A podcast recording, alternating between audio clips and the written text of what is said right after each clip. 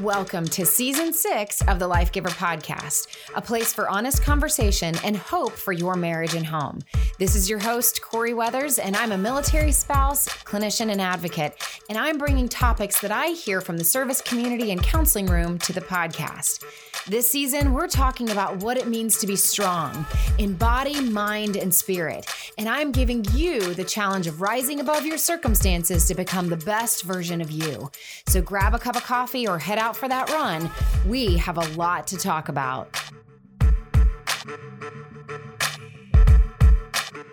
In May of two thousand nine, third Squadron sixty-first Cavalry Regiment deployed to Nuristan, Afghanistan, a small eastern province bordering Pakistan. When they arrived, they occupied the most fringe outposts of Regional Command East, several of which were only accessible by a helicopter and then only during the cover of the darkest nights of each month, in order to avoid rocket-propelled grenade attacks against the airframe. The squadron commander for the deployment was then Lieutenant Colonel Robert Brad Brown. In preparation for that deployment, he, along with then Colonel Randy George, went on the pre-deployment site survey to better understand the terrain and complex environment of which they were only months away from assuming responsibility. During that trip, they arrived at Combat Outpost Keating, a remote outpost named for Ben Keating, who had died attempting to drive one of the lumbering resupply vehicles down the treacherous road back to the forward operating base. Standing in that base, built in a valley at the base of three mountains and backed up by two rivers, both men understood there could be no delay in closing that base for the safety of their troopers. Anyone who visited COP Keating knew full well that it was the most tactically indefensible position in which you could ever find yourself. But that wasn't the only conundrum. COP Keating wasn't alone. In order to close it, you would have to close the other two outposts in the surrounding area almost simultaneously to ensure that they could provide reinforcing fires for one another. Concurrently, south of the forward operating base, one of the observation posts that Colonel Brown would be assuming responsibility for had recently been completely overrun by the Taliban, who attacked up a mountain as the Afghan National Army abandoned their post, forcing the remaining U S troopers to call for a broken arrow, requesting fire on their position as they were being overrun. And to complicate all of that, the going-in position of relieving the outgoing unit would have them arrayed across a vast swath of land, terribly difficult to resupply, with barely enough troopers to simply pull security on their own position. For multiple reasons, they were unable to close COP Keating, O P Fritchie, and COP Lowell as quickly as they needed to. Unknown to the base closure planners of three sixty-one Cav, as they were planning simultaneously to close the three outposts in Kamdash, the Taliban were planning a massive complex attack to prevent them from ever leaving. On the morning of October third, two thousand nine, more than four hundred insurgents attacked O P Fritchie and COP Keating simultaneously. A force of only fifty-two troopers defended COP Keating even after the Afghan National Army abandoned their post and the insurgents broke through the perimeter, causing a small group of troopers led by Staff Sergeant Clinton Romesha to engage the enemy in close quarters combat, retaking the COP. However, at the end of the day, the troopers of Black Knight Troop, third Squadron, sixty-first Cavalry Regiment, would be saying their final goodbyes to eight of their friends who had given their lives during that battle. The diligent devotion of their squadron commander, however, ensured that this moment would not easily be erased from history. Colonel Brown and his staff worked to guarantee the recognition of the heroic efforts of those who went above and beyond to place themselves in harm's way to protect each other, to destroy the enemy, and to bring the remains of their friends home. Those efforts to ensure recognition succeeded. What has since become known as the Battle of Kamdesh resulted in the following awards: two Medals of Honor for Staff Sergeant Clinton Romesha and Staff Sergeant Ty Carter, two Distinguished Service Crosses for First Lieutenant Andrew Bunderman and Staff Sergeant Justin Gallegos, posthumously awarded, nine Silver Stars, eighteen Bronze Stars with V device for valor, thirty-seven Army Commendation Medals with V device for valor, and twenty-seven Purple Hearts for wounds sustained in combat. Staff Sergeant Romesha authored the book Red Platoon, and Jake Tapper authored The Outpost, which has since become a major motion picture. The fallout of the battle, including the loss of life, took its toll on everyone involved and amongst others within the squadron. The subsequent investigation held both Colonel George and Lieutenant Colonel Brown responsible, even though the I S A F commander at the time, General Stanley McChrystal, agreed there was nothing more they could have tactically done to prevent the disaster. Lieutenant Colonel Brown, however, still had eight months left to command his squadron through a deployment in one of the most kinetic provinces in all of Afghanistan. The two artillery guns on his forward operating base fired over six thousand rounds total during their year-long deployment. He had lost two troopers before Keating while sending back home dozens of wounded troopers before and after the battle for Kamdash. To put it in context, in the first four months of his deployment, Colonel Brown's squadron of ragtag cavalrymen were attacked more than two hundred thirty-eight times across seven separate locations.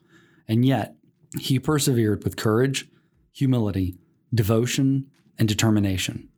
It is why those of us who have served with him as the commander for third Squadron, sixty-first Cavalry Regiment, unabashedly and unquestionably remember him to this day as the best leader we ever served with. As his former chaplain, I can guarantee he's the real deal, and I'm humbled to know him. So without further ado, here's the one and only Brad Brown. Welcome to the Life Giver podcast. This is Corey Weathers. We have been doing um, a special edition Afghanistan series where I have been attempting to take some of the biggest questions that I feel like everyone has been asking during this whole withdrawal of Afghanistan and everything surrounding that. Like, what are the biggest questions that everybody's asking and trying to process um, after two decades of war there, and um, and try to answer those questions. And so we've worked really hard for this series to not have to do with politics or stating opinions or really doing anything that would polarize our community, really just the deeper underlying questions. And so I knew that as I was thinking about how do I close out the series, how do I, you know, where do we wrap up, right? Because I don't think even things with Afghanistan is going to wrap up anytime soon. But I thought about, like, where are we at now? What are the, what's the biggest question that people are asking? And it's a tough one. It is a doozy, I think. Um, and I don't even know if I've actually put words to what the actual question is, but it has something to do with um, disappointment. It has something to do with um, leadership of what do we do when we are a part of something or even watching something where we feel like something has either gone wrong or there's lots of opinions about that. And then is, should there be blame? And like just all of those questions of disappointment, um, even when you're part of something and something ends in a way that you didn't want it to end. So there's lots of questions, and depending on where you're at and where you're coming from, the question shifts, I think. And so when I was thinking about how to end the series, Um, I knew the best person to talk to would be Colonel Brad Brown. We call you still Colonel Brad Brown. Um, he's told me I can call him Brad. I feel very uncomfortable with that, but I'm going to go with it because he's given me permission. And that's what I was taught by his wife, Susan, when we were with um, three sixty-one Cav back in two thousand nine. Um, if you listen to the previous episode where Matt had a chance to process his feelings about everything, he shared at the end um, just a lot of his amazing memories with with Brad and Susan. And um, I'm even going to link um, to this episode in the supplemental material I will include. There's a wonderful roundtable conversation that some of the three sixty-one wives had like years ago that I put on the podcast. And they even talk about at that roundtable just how meaningful it was to have the Browns be um, in command and in leadership during such a very difficult season of our life, and just how much we um, have just adored them from the beginning. And so I knew that we needed to bring um, Brad to help us with this last question um, because, and I'm going to say this part, but um, you know, you've heard us talk about Keating. You've heard us, if you've read Sacred Spaces or any of the other stories that came out of the Battle of Keating, it was a very difficult deployment. It was a very difficult experience for a lot of families. Um, and it, absolutely the most difficult for our Gold Star families that went through that. And um, so in the time that we spent after three sixty-one and after all of that, um, we were devastated as a community when the investigation concluded and found um, Colonel Brown and Colonel now General George responsible at the end of in, the end of the day. And that was devastating for all of us because we felt like it was the wrong call. And whether Brad's going to say that or not, I'm going to say that that's something that we struggled with as a community, that it, we felt it was the wrong call. Um, and it caused a lot of that disappointment in leadership, disappointment in politics, disappointment in the whole, all of it, just all of it, because it was just messy. And um, and I don't know of another way to describe it other than messy. And I think when I look at the Afghanistan situation, it just feels messy. So I I asked Brad if he'd be willing to come on and share his story. And so this is not anything about opinions related to Afghanistan in particular, although Brad, you hold so much information in your head about Afghanistan and policy and strategy and everything, and perhaps you can help us navigate a lot of stuff. But let me just say, welcome to the podcast. Thank you for trusting me with your story. Thank you for being willing to share it. And that's going to be one of my first questions, but I just want to say welcome. Thank you for doing this. Thanks for having me, Corey. It's a pleasure to talk to you, and it's great to see you again. I hope you and Matt are doing well. We are, and we're only an hour and a half from you, so we have great plans to bring our son and convince him to go to Texas A and M, where you guys are. Um, you are now retired, um, and there was a lot of um, a lot of career shifting that happened um, from three sixty-one on.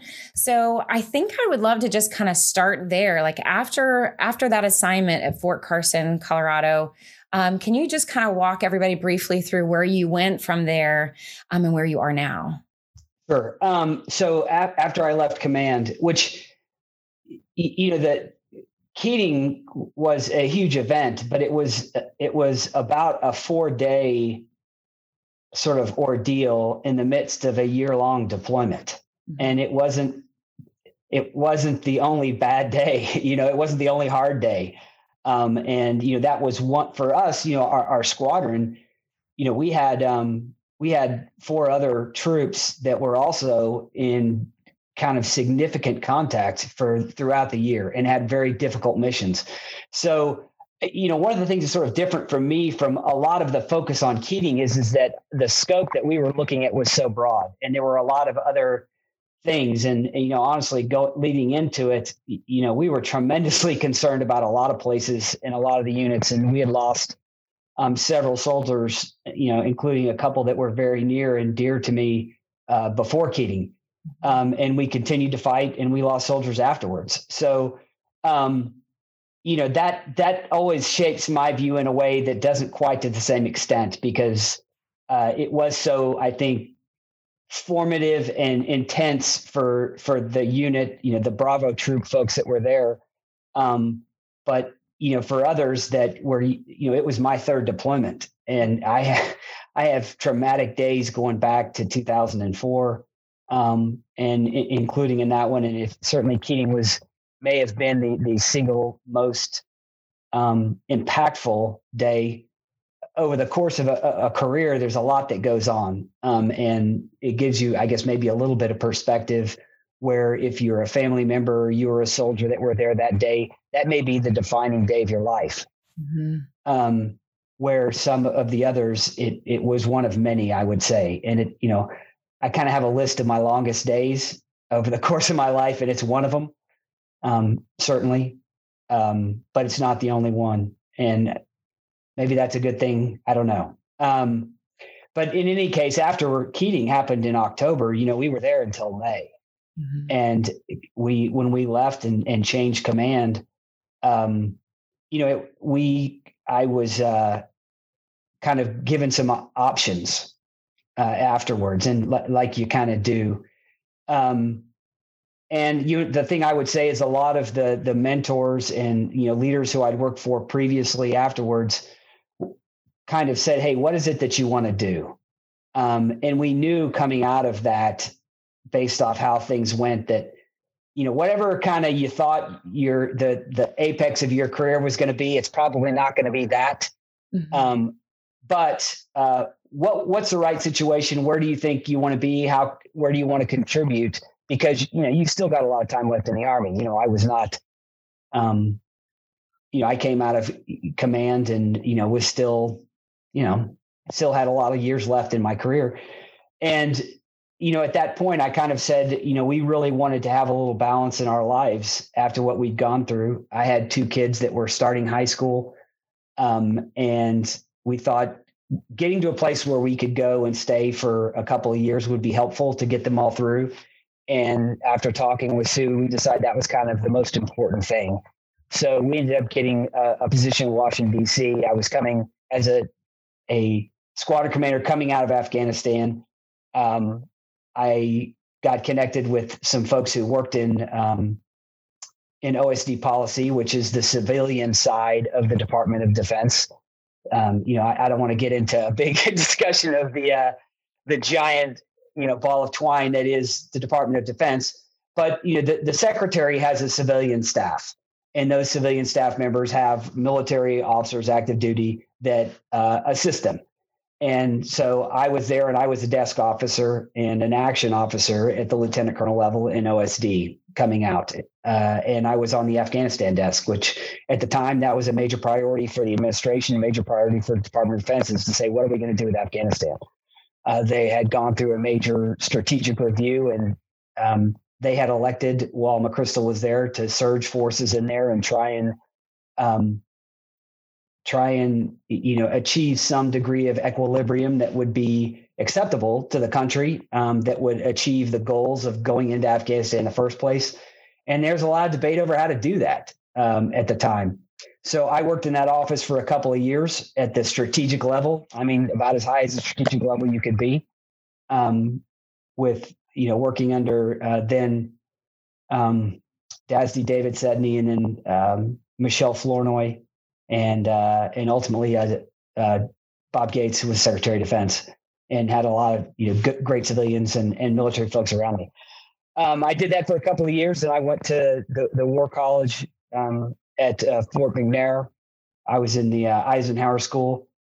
And at that point, I'd been promoted to colonel, um, but I was a, an alternate for the next level of command, and I knew I wasn't going to get one. So they kind of said, hey, you know, decide what you want to do. And, you know, I still had some drive on left. So I enjoyed my time in O S D. I wanted to stay in Washington, D C to get my son all the way through high school. So I volunteered for another hitch. So I did three more years.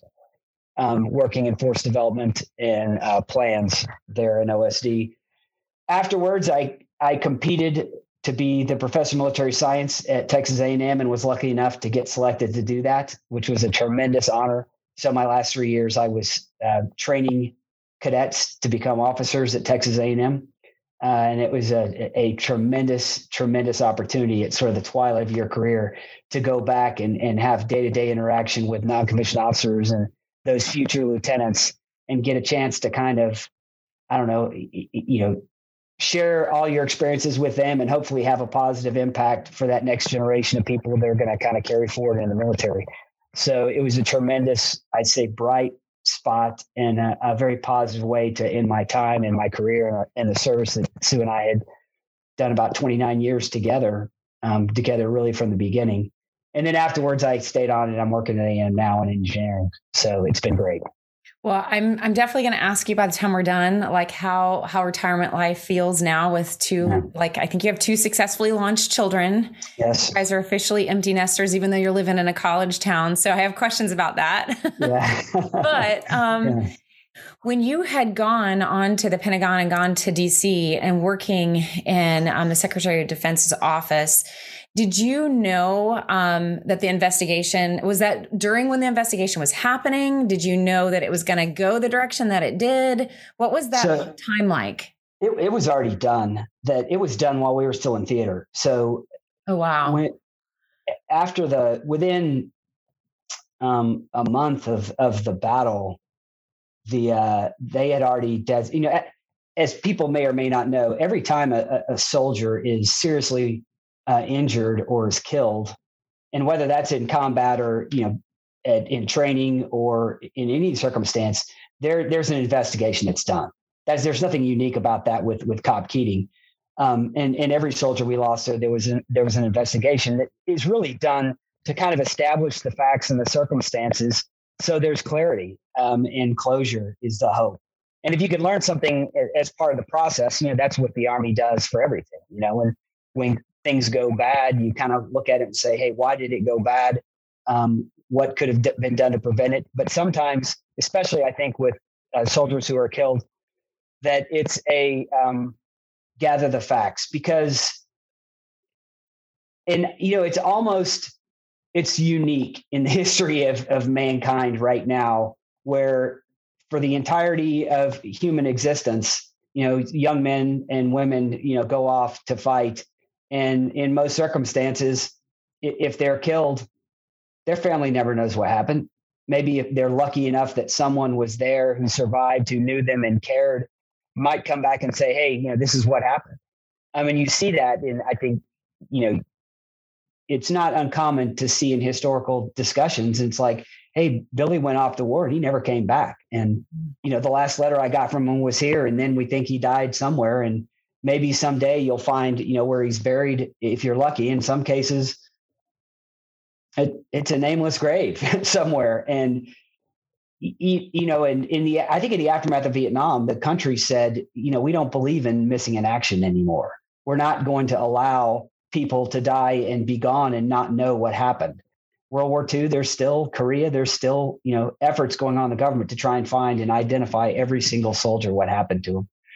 Um, but part of that for the family is also to understand what the circumstances are. So it's not a rumor and you know exactly. And that can be harsh and it can be brutal um, it, to the level of detail that they try and capture exactly what happened. So this, the family member's not guessing um, and can know, assuming they want to know, you know, what those circumstances were. So that that's nothing unusual in that, but that, that happened, um, started within a month of Keating, and it was done in November. And, you know, the, the convening authority for that was General McChrystal, who was the, the I S A F commander. Um, and he signed off on the investigation and issued his, you know, he did what he did, um, made the judgment that, that he made. Um, and that was done by Christmas. So, so I, that, I, I got to enjoy, you know, you know, that, that kind of period where you're struggling with, um, you know, what came out of that. Uh, and then, you know, it's not over. Mm-hmm. Um, the whole time this is going on, every day, you got things to do, you've got a mission to do, and soldiers are continuing to go out and do their best and be put into harm's way. And, you know, you can't get fixated on looking at what's going on or, or those other things. What you can do is say, all right, let's look at everything that happened as calculated as you can and say, what can we learn from this? Um, well, and, and can I pause you there for a second? Because um, to have to have that come out and to see your name as, as being held responsible, I hate, yeah. I don't even know the right terminology because I just don't like it. But the point is um, to see to see your name there, right? And to... what was that like to go through that couple of months? Like the deployment didn't end until May, and you're without your spouse, right? You're there, thankfully, with soldiers that love you, um, yeah. who I know for a fact were were arguing against the the con- the conclusion of that investigation. Um, yeah. So, what was that like for you during that time to get that conclusion the way that it was? Was it Did you feel like that makes sense? Did you feel like that's not, it wasn't fair? Do you feel comfortable talking about that? Like they think there's a struggle yeah. there. Yeah. I, there's always a struggle, but you know, I, I was having a struggle at the time. And I think everybody that's involved is having a struggle because, um, you, you know, the day when the day it happened, uh, the, the battle happened, you know, I, I got out there, I flew in on, um, actually a, a Black Hawk that was with the medevac. Uh, to get the, the first medevac that got on the ground there. And I landed as it, it took off with the, the severely wounded, you know, I flew in right onto the L Z afterwards and, and got out. And I mean, the, it just kind of started to get dark and, um, you know, the place was still on fire and everyone was walking around, you, you know, just almost in a daze. Mm-hmm. Um, Stoney had led down the, uh, the relief column that had landed up at O P Fritchie, and they had kind of established an initial security perimeter, and, and frankly, they were still trying to find um, the last casualty that we didn't know what had happened to him at the time. Um, and you walked into that. So the first step is, hey, let's get everything under control. Let's let's make sure that this we have this situation. We have accountability of everyone. We have a perimeter set up. Everyone's going to be okay from here on. And then, but then the next day the sun comes out and, um, you know, there's things are still going on, but then you've got to kind of assess what's going on and, and really define what happened. Mm-hmm. And over the next two days, you know, I walked around and, and met with every soldier that was there and had them take me to their position and say, hey, what did you see? What did you do? What happened to you? Um, you know, what was the experience? And, you know, I was there, you know, kind of taking notes, but I didn't record it. And, you know, I took a couple of pictures just to, um, to, to sort of frame, you know, the reference of what was going on, but it was really just to look every soldier in the eye and, and see how they were. Um, you know, are you, what is your state? Are, are you okay? Can you talk about it? Um, and, and just give them some sort of reassurance that, that, you know, we're, that as the commander that I care about where they're at and what they were doing and what happened to them. And it's also, you know, on a personal level for them, but then also just to get a sense of where, where where's a unit here, um, because th- we're not out of the woods here by any means. So I had a very great idea and understanding right off the bat of everything that had kind of happened and gone on. And then over, over the course of the next couple of weeks, you know, when we did finally, you know, get out, um, and we, we closed the place and took care of things. Um, we had a series of kind of sessions at each level. And you got to see at that point, after that initial day of being totally, sh- you know, shell shocked really. Mm-hmm. And, um, people had started to, to come to terms with things. And what you saw across the board was anger and guilt. Mm-hmm. Um, anger that at a lot of things and, you know, striking out at whatever. Um, people were looking in some ways to um, themselves say, who, who, who is at fault for this? Who, who caused this to happen and these people to die? And at the same time, they have that almost everybody that was there feels a tremendous sense of guilt because someone they knew died and they didn't. And what could I have done differently that would have allowed that to happen? So, um, you know, I had met separately with all the soldiers, separately with all the N C Os, separate with the leadership in a couple of different sessions and had some very candid conversations and said, all right, you know, let's go around the room and let's talk, you know, and, and get it out. Don't, don't hold this for ten years, um, with your anger that this didn't happen, or this didn't happen. And a lot of people said, hey, you know, this person did this and this is why, and this person didn't do that. Or, and I, I kind of said, okay, well, here's what I want to shape this. Everybody in here, tell me right now. And this is a technique that, you know, we did in the Army back when I was a captain. And I don't remember which of my leaders was big on, you know, sort of started this, and it may have been um, then Colonel, probably then Major Abrams, but I, I don't recall if it was him or not, but it may have been. And it's like, what did I fail to do?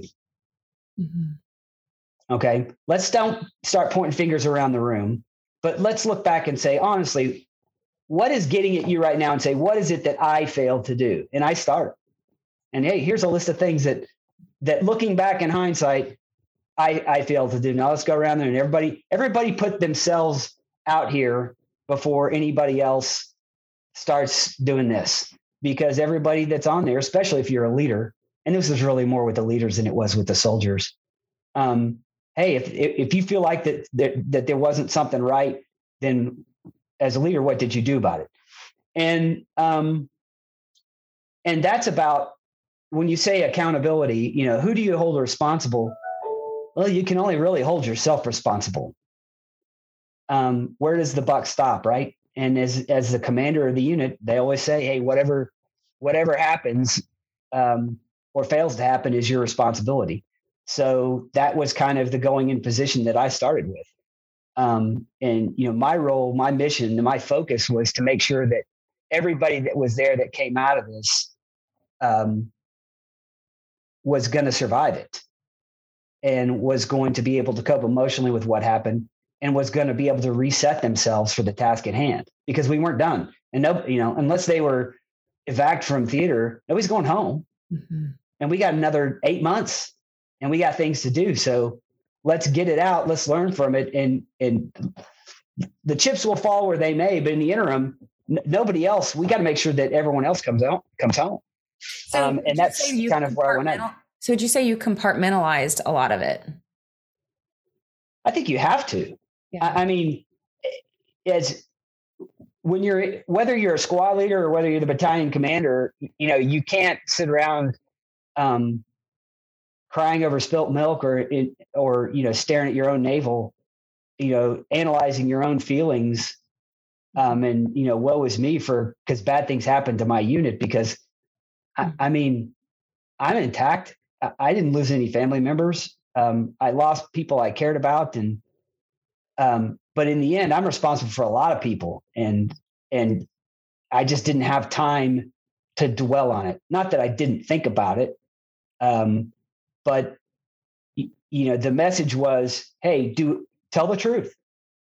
Write down everything that, you know, you want to say. When you write that sworn statement, make that sworn statement the absolute truth, and it's unvarnished. And, um, you know, I, I'll say what I think, and everyone says what they think, um, and let the Army study it, and it'll be what it'll be. And it doesn't matter, because what matters is we can't bring anybody back, but we can certainly try and help keep anybody else from being lost. And, you know, I would say at the time, I'd been in the Army for, I don't remember now, do the math, eighteen years. And I'd been surrounded by um, great leaders. Honestly, I was in great units, and even the ones I didn't like all that much generally had knew more than me and had a lot to teach me if I could just get over myself and, and listen. Um, so I had a lot of faith, honestly, that the Army would do the right thing by us, and they would, you know, they would look at this and, and um, it would be okay, you know? So the last thing I w- wanted to do is kind of go into a defensive mechanism and try and justify um, or sort of, I, I don't know. I mean, I, well, I just didn't I, want to go into that in, in a position where, um, hey, let's all go into defensive mode to try and cover ourselves, because I didn't think we'd done anything wrong. I mean, I think everyone, everyone had trained, everyone was ready. Um, everyone there fought to the best of their ability um, in an awful situation, awful circumstances. The soldiers showed tremendous bravery. Uh, the leaders, you know, showed tremendous capability and took a, an almost impossible situation and held the ground. Mm-hmm. And, you know, and the, I'll tell you, the Taliban took it a lot worse than we did. Mm-hmm. I'll assure you that. And that was what the message I was saying is, hey, we didn't lose. Mm-hmm. I mean, this was a position we never should have been at. We had done our best to get out of it. Um, we weren't able to, um, and we were left kind of holding the bag. But in the end, you know, we left on our own terms, and, um, you know, we punched them in the face, and we held the ground and and got everybody out that we could. And everybody came out. You know, not all of them, unfortunately, survived to get home to see their, their families, but we didn't leave anybody behind. And they should, every one of them should be proud of what they did. And that was really the message I was trying to get through. Yeah, learn from it. Let's figure out, you know, you got to learn from everything. Um, but don't hang your heads. Mm-hmm. And, you know, the other thing we did right off the bat, and part of this was that effort of talking to everyone, is figure out who did the truly heroic things. And we're going to recognize them. And I'm not going to be shy about it. And I'm not going to sort of say, oh, this is a terrible day and and we're just going to bury it. No, I mean, we're going to. We are going to recognize it and celebrate heroism and those who who went above and beyond to bring their fellows home.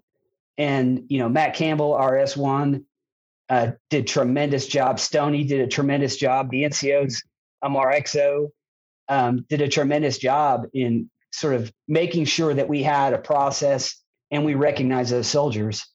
And, you know, the Army, to its credit, although I, I'll tell you, it, it took some work. Um, to its credit, it did. And in the end, I think three sixty-one was one of the most decorated units um, in the Army.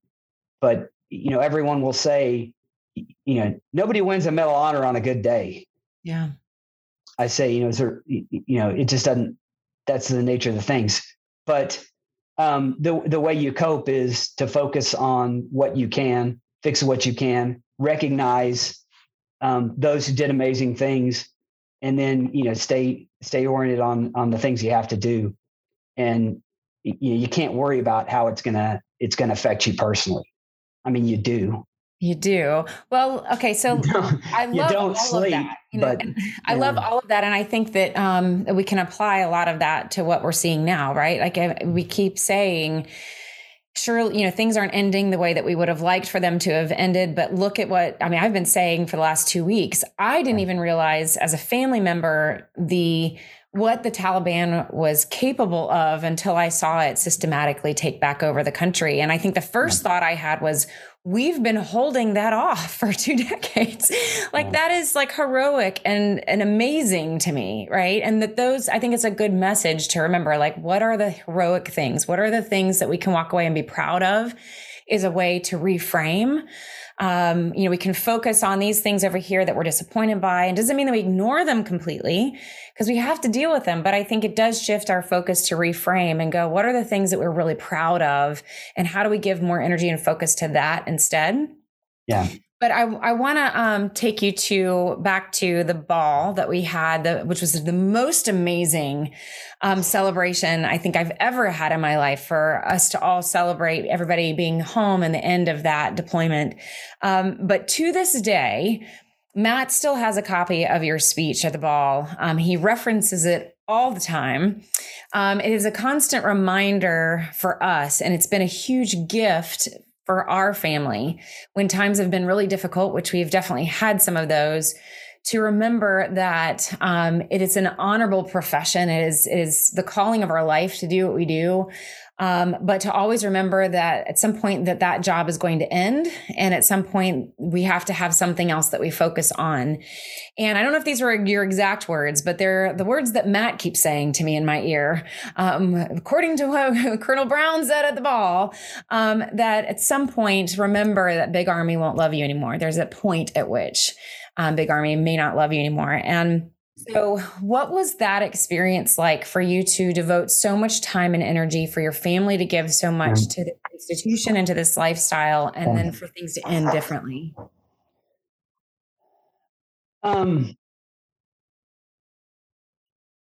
you know, it, it had, it wasn't, it wasn't so much um, the question of career and, and where I retired or what jobs I got, because that's the whole thing, is that, you know, everybody gets passed over. And this is not, I, I didn't coin that phrase. I mean, that's something everyone will always tell you in the Army. Hey, there's two kinds of people, you know, and we, it's officers we're talking about. It's true, not commissioned officers as well. As there's two kinds of officers in the Army, those who've been passed over and those who are going to be.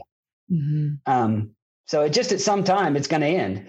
And, you know, I've known lots of three-star generals who were bitter as hell because, you know, I didn't get that four star, and the rest of the Army is like, are you kidding me? You know, really? You, and uh, you, your, your career's a failure because you didn't, you weren't one of the eight guys that made that level, or guys or gals. And so, you know, it's sort of expectations and ambition and all that. And that that's part of being in the Army. That's part of being competitive, of being the kind of personality that wants to go and compete and thrive in that kind of environment. And it's an up or out kind of environment. Um, so you're always going to face disappointment. So it wasn't necessarily, you know, in the end, I was still promoted. I still got to the next level. And again, I, I'm not the victim here, and there's no woe is me to that. Um, but what, what really, what it was is that when I, you know, I got a little reprimand out of this. Mm-hmm. And it's not my first one. Most of it was for me being a, you know, a knucklehead. Um, but it's minor. It's a tool that the Army uses to tell you, hey, you know, this is kind of serious and you might want to think about it.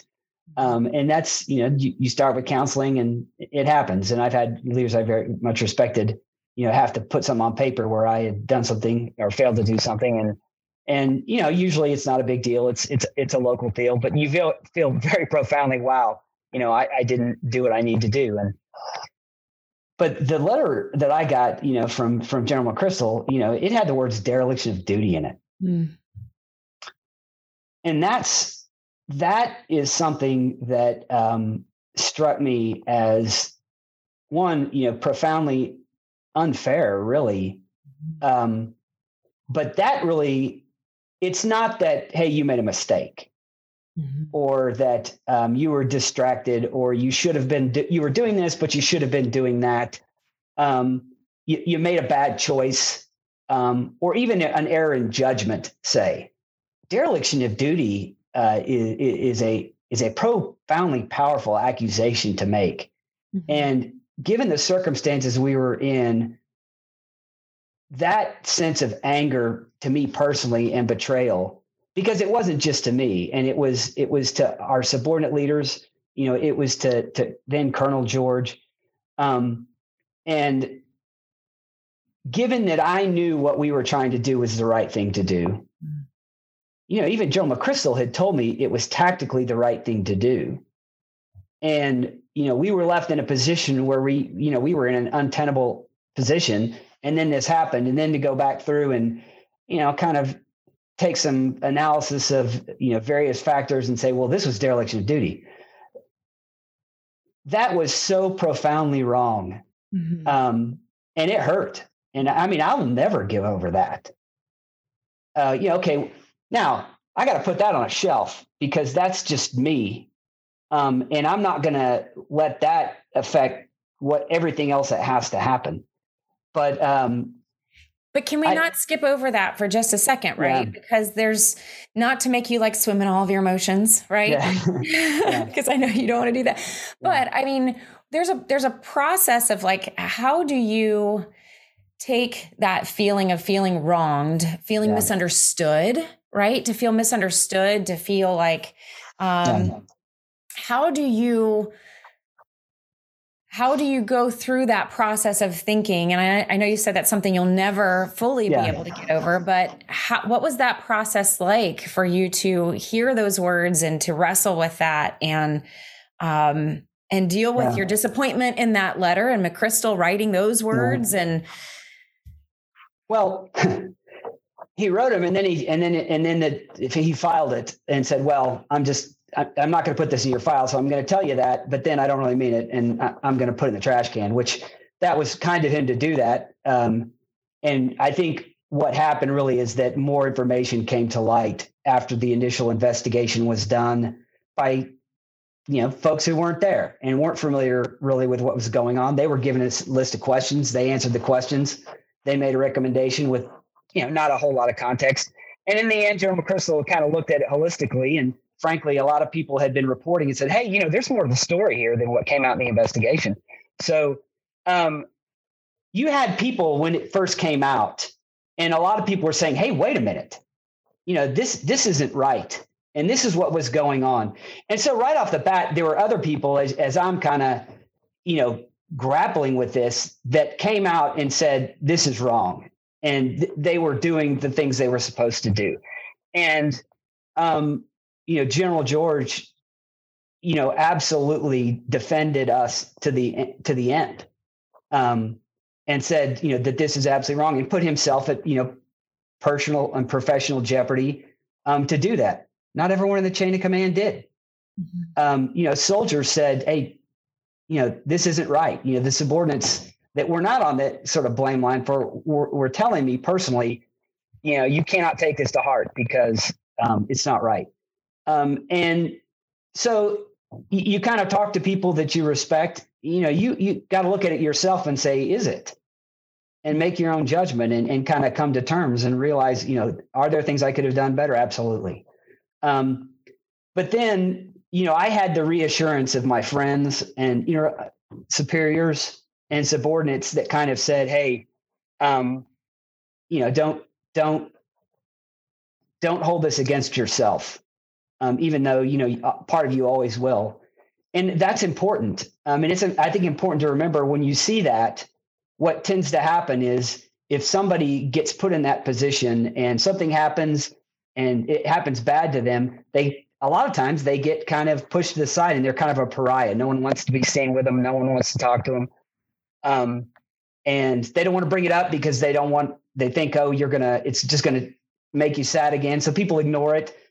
Um, and it's much better, I think, to confront it. And if, if, if bad things happen to someone you care about, to tell them, hey, look, you know, this is not you, or, you know, I, I still love you. You know, you're still my friend. You're still my, you know, my, my colleague and my comrade. And, you know, we share a bond, and, um, no matter what happens, you know, I'm still going to be there. And having so many people come and do that for me has, has helped me deal with it and cope with it. Just this week, you know, I was together with a lot of my friends um, at uh, General Abrams' retirement, all a bunch of old retiring colonels. And, um, you know, we process a lot of things when we're together, and we tell the same war stories, but we reassure each other um, that you, you've got, you've got people in the Army and in life that care about you.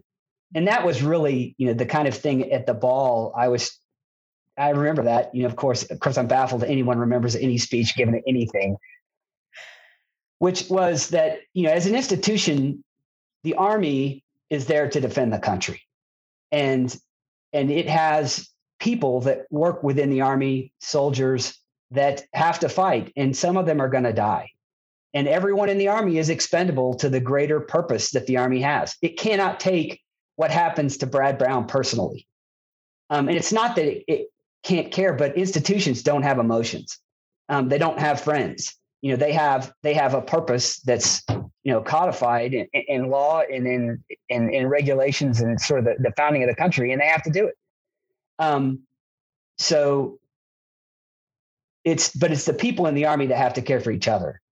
And that was what I wanted to, so don't worry that the Army found you wanting or didn't, it didn't turn out the way you want. What matters is that all the people that are in the room here um, care for each other now and, and going forward. And, you know, you got a bond. It's, you know, you go through something hard and you survive it together. And um, that's something that will always bind you, and let it be a strength to everyone. And that's kind of what I wanted to say and kind of how I felt. And I still feel that way.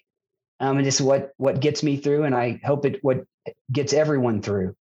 Um, you know, there's that's it's, you know, suicide is a huge thing in the Army. It, it, it's gone up um, from when I was a lieutenant back in the days when soldiers had lower suicide rates than the, uh, the general population. Now it's, you know, we're off the charts, and I, I don't, nobody knows why. We try, everyone's baffled, but you know, my sense is that if more people, you know, were there for each other um, in positive ways and remind them, hey, you know, I care about you, and you're, you're my brother, and you're my sister, and you know, we have a bond, and you can't do it with everyone.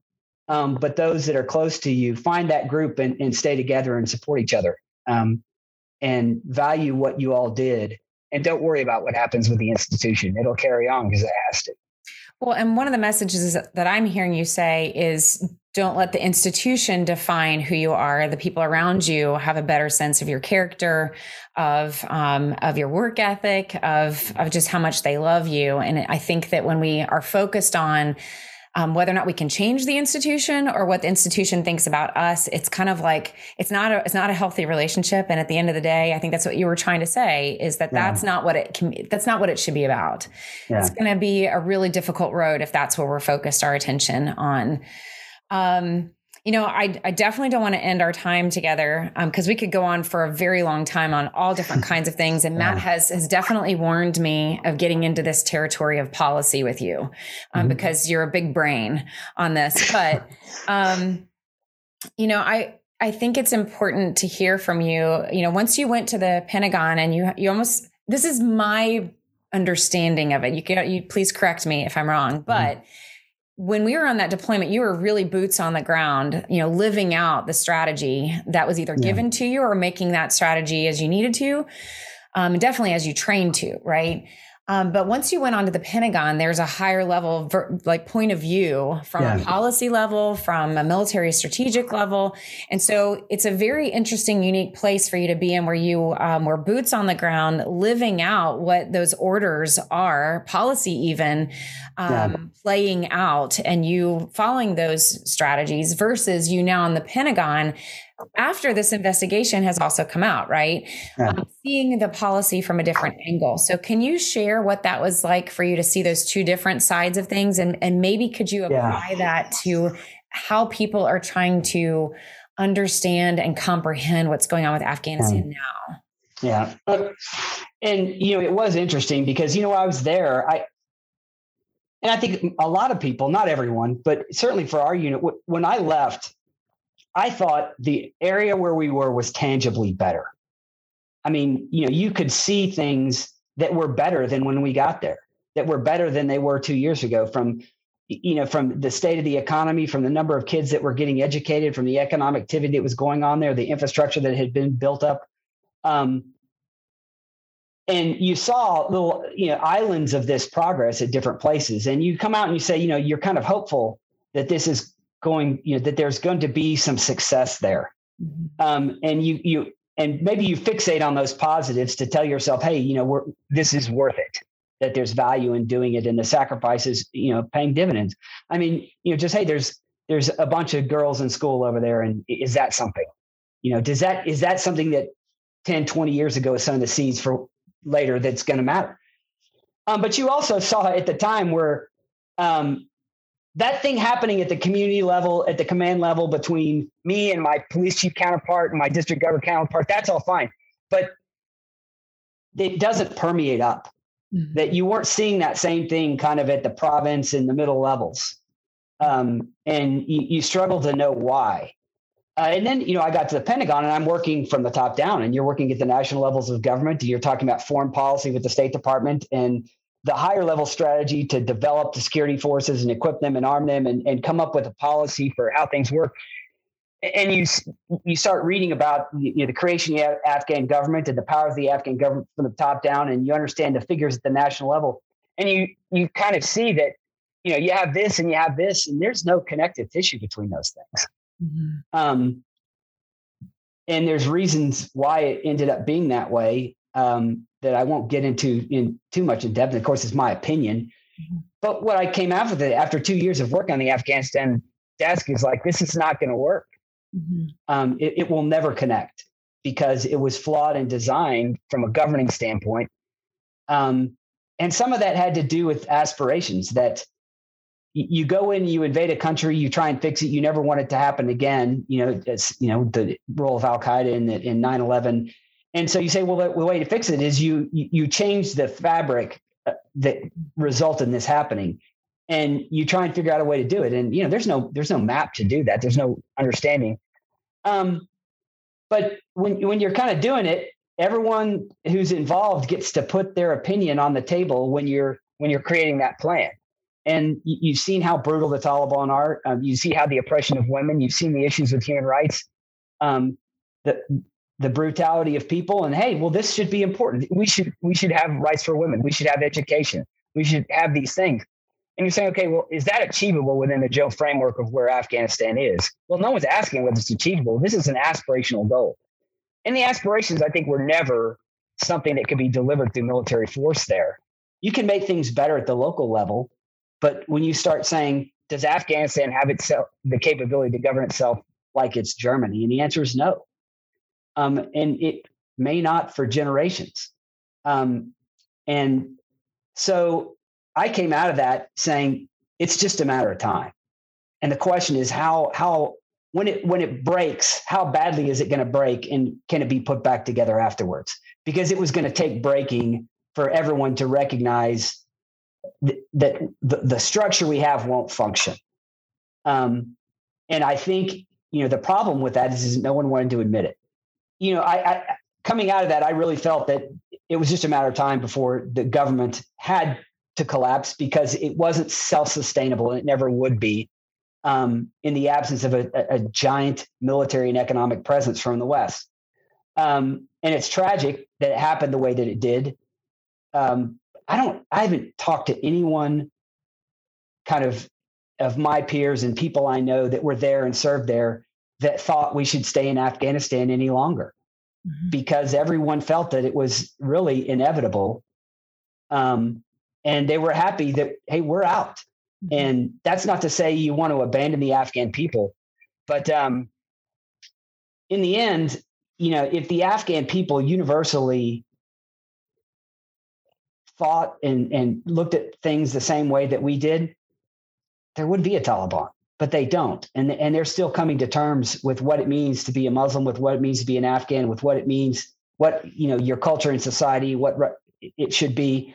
Um, and the Taliban aren't necessarily that ideologically different than the average Afghan once you get out of that center of Kabul and the, the, the Western educated sort of cosmopolitan class in Afghanistan. The bulk of the, the regular Afghans, hey, they go about their day, and you know what?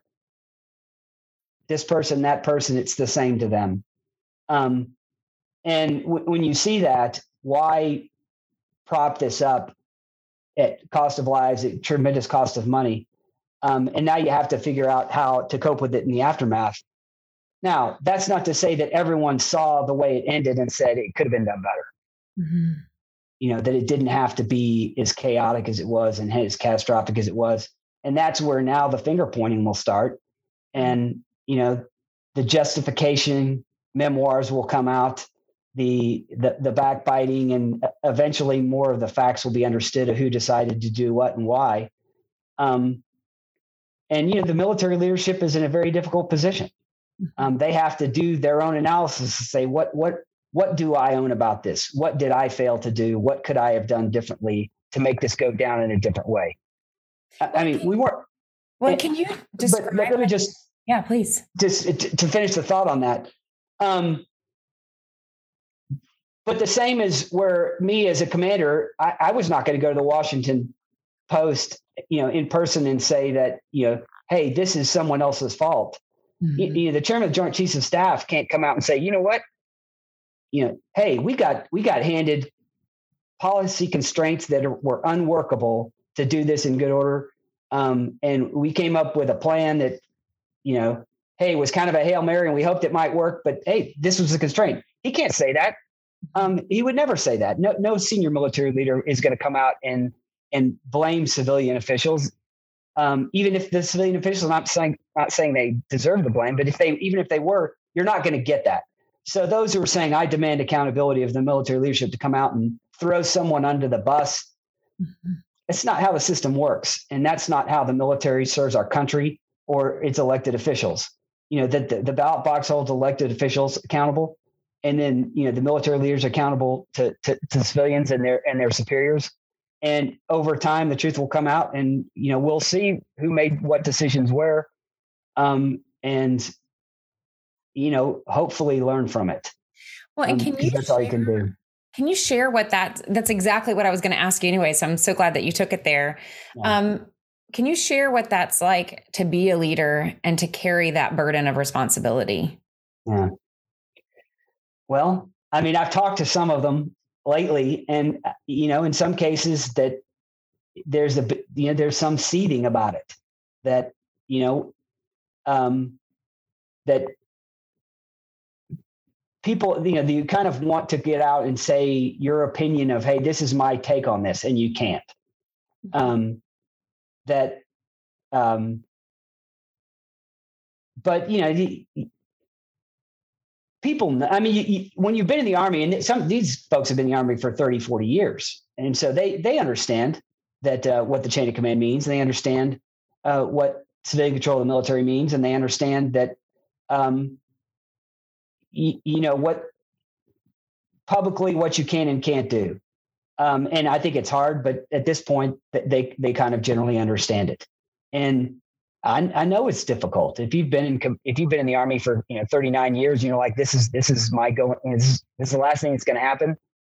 You know, if you're General Milley, this is the last thing, you know, that I'm going to be remembered for is this absolute chaotic exit of Afghanistan. And I'm sure he, I, I you know, Um, I don't, I wouldn't say I know him personally at all, um, but I'm sure that it, it's hard um, because he feels responsible. Um, I'm sure he analyzes things. What could I have done different? What could I have done better? Um, and I'm, I will guarantee you that, you know, there weren't ten people that sat in a room and said, hey, let's, fig- let's do this in in a way that everyone looks at and says, that doesn't make any sense. Mm-hmm. Um, in the, in, in hindsight, um, but why was it done that way? And, you know, there, there are reasons. Um, they may not be good. They may have been wrong. Um, they may have been political.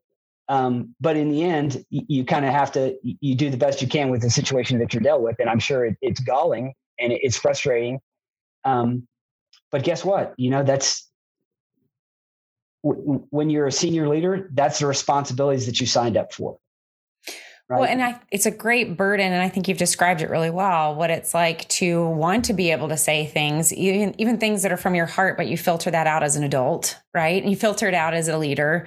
Um, and you filter it out to say, you know, what's in the best interest of, of the American people or my, the troops that I, I'm working with or whatever. Right. Yeah. So it's a burden to carry the emotions and the thoughts and um, the responsibility even um, of the decisions that you have to make along the way, and hope that yeah. you're doing the best that you can with what you've got.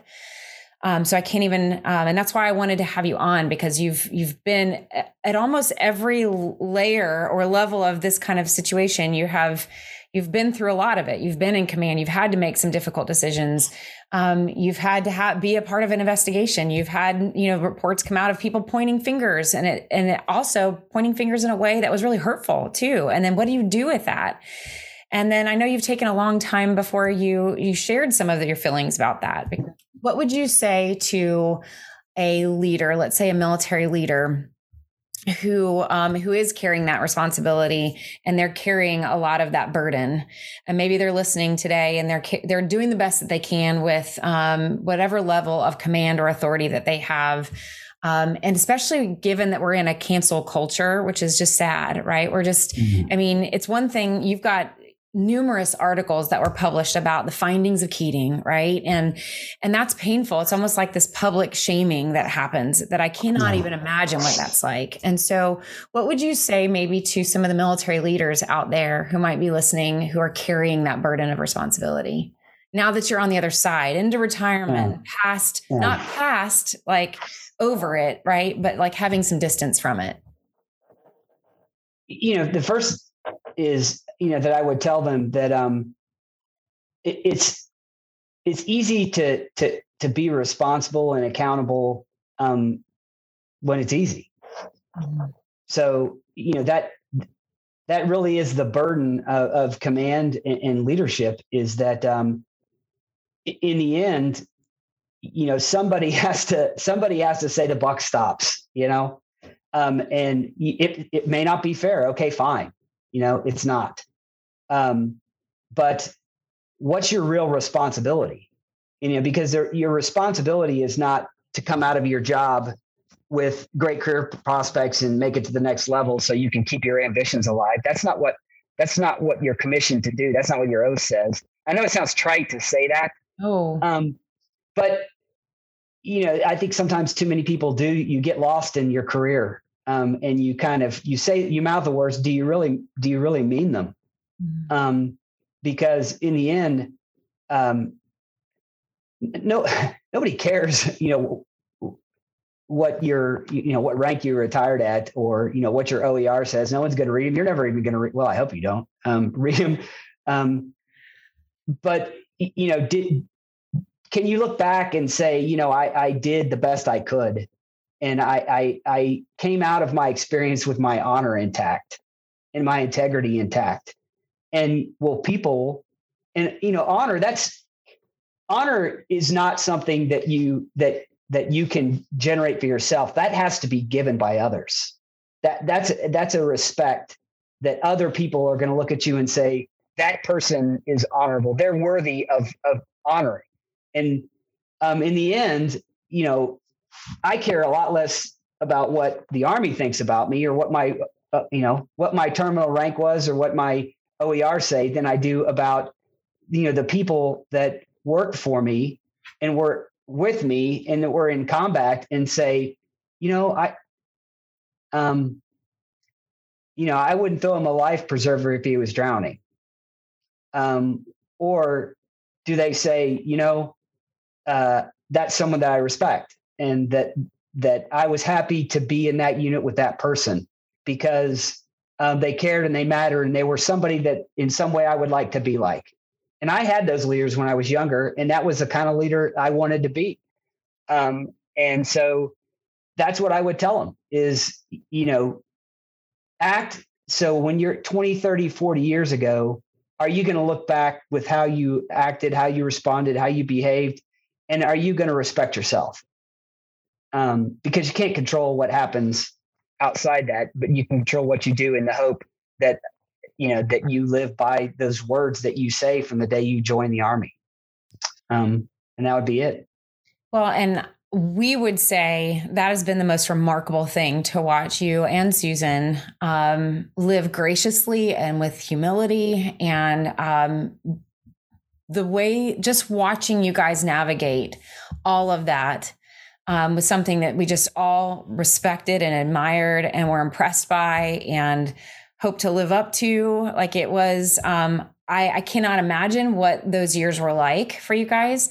Um, and like you said, not just because of Keating, but because of the whole career and the lifestyle and everything that it asks for any, from any of us to do this lifestyle, but especially, um, with the way things kind of wrapped up for you guys. And so I guess my last question for you then is, you know, we've been talking a lot about in this series, um, it seems like the theme has been, you know, we could listen to all the opinions outside the media. Everybody's trying to define this or that or put labels on things and express opinions. But I think at the end of the day, we have to create our own meaning.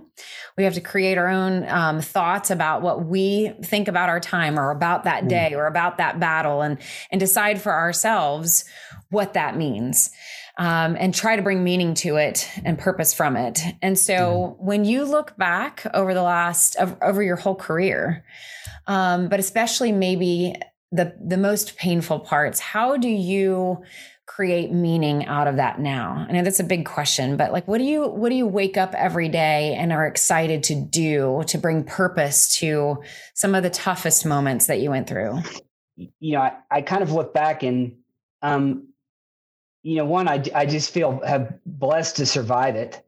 You know, I, I feel, you know, that you know, there is that sort of sense of guilt that some didn't.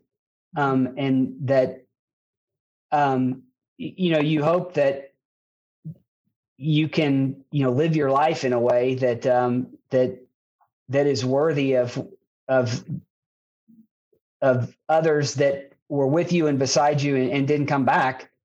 Um, You know, that um, I think, you know, when you say, what does it mean to to have, you know, purpose in your life? You know, you you have to find things that matter to you and they're important to you and that give you joy. And, and everyone has different things, um, your friends, your comrades, your family, um, you know, whether it's in it's religion or your work. Um, and you find that and and you you. You know, you're the same person there that you were before, and you don't let it change you or damage you, or I think really sour you um, on, on life. Um, and and you know, bad things can happen, but you you, you can't let that you know change the person that you are.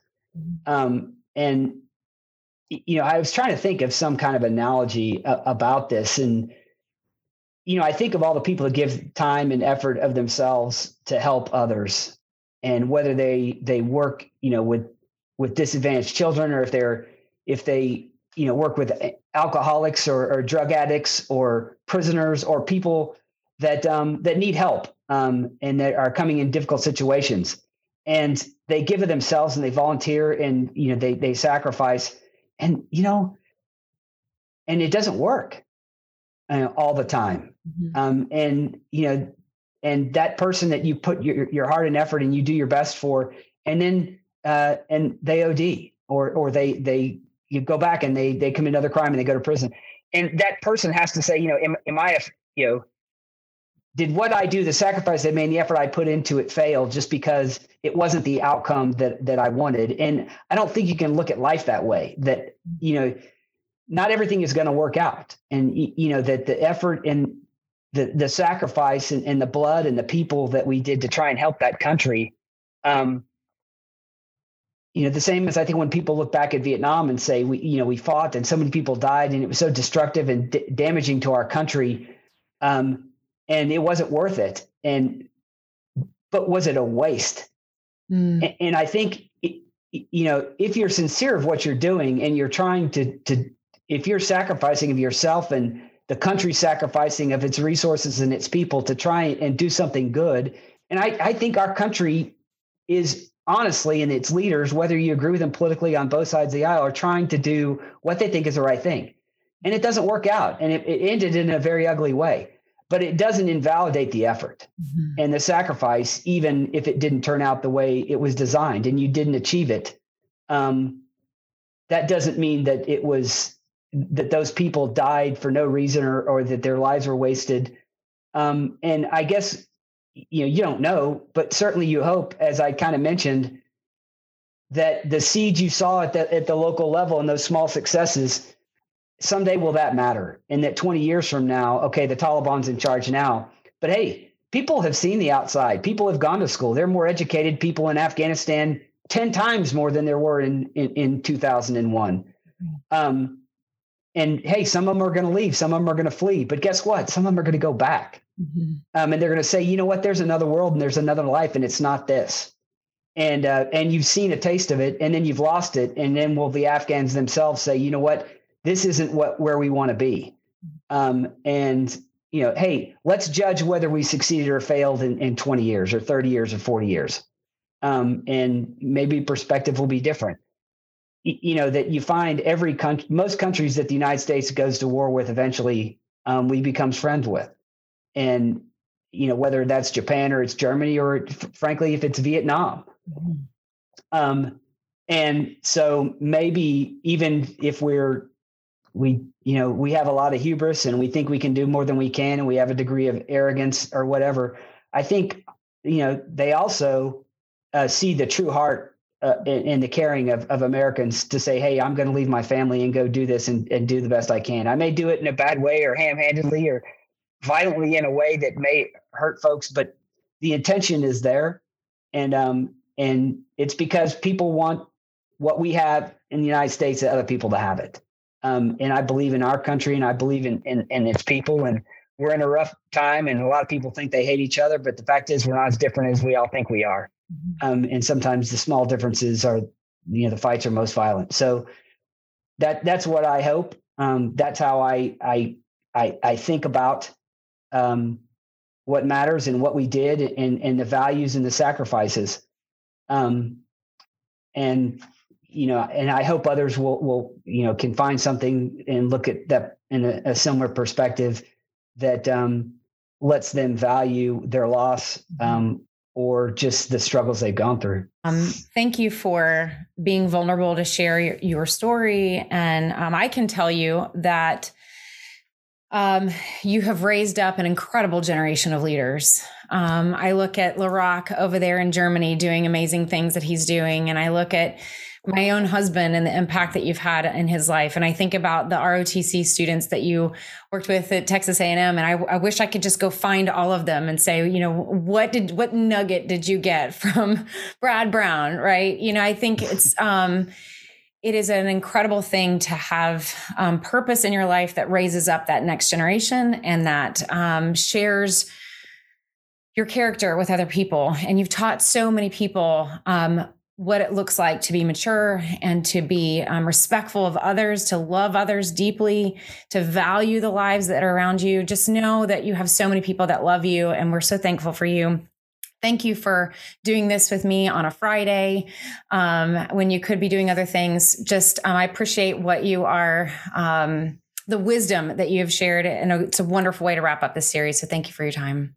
Absolutely. Thanks for giving me the chance, Corey. And, you know, I, I don't know, I guess um, it means a lot to me that you care enough to reach out and, and listen to what an old dude has to say about life. Um, and, uh, you know, it, you've done tremendous things f- for all the families, and what you continue to do is really inspiring, I think, to everyone around you. So thanks for doing this. And I, I hope it's helpful to someone in some way. If no, nothing else, somebody hears it and says, hey, you know, um, I'm going to, I'm going to reach out to somebody that I was with and that I know, and I haven't talked to in a while, and just talk to them and tell them I care about them. Um, because in the end, that's all we have is each other. Thank you for listening to the Life Giver podcast. If you're enjoying these episodes, please share the podcast with other service couples that may benefit from the show. If you'd like more information about me or Life Giver, head on over to corey weathers dot com or life dash giver dot org.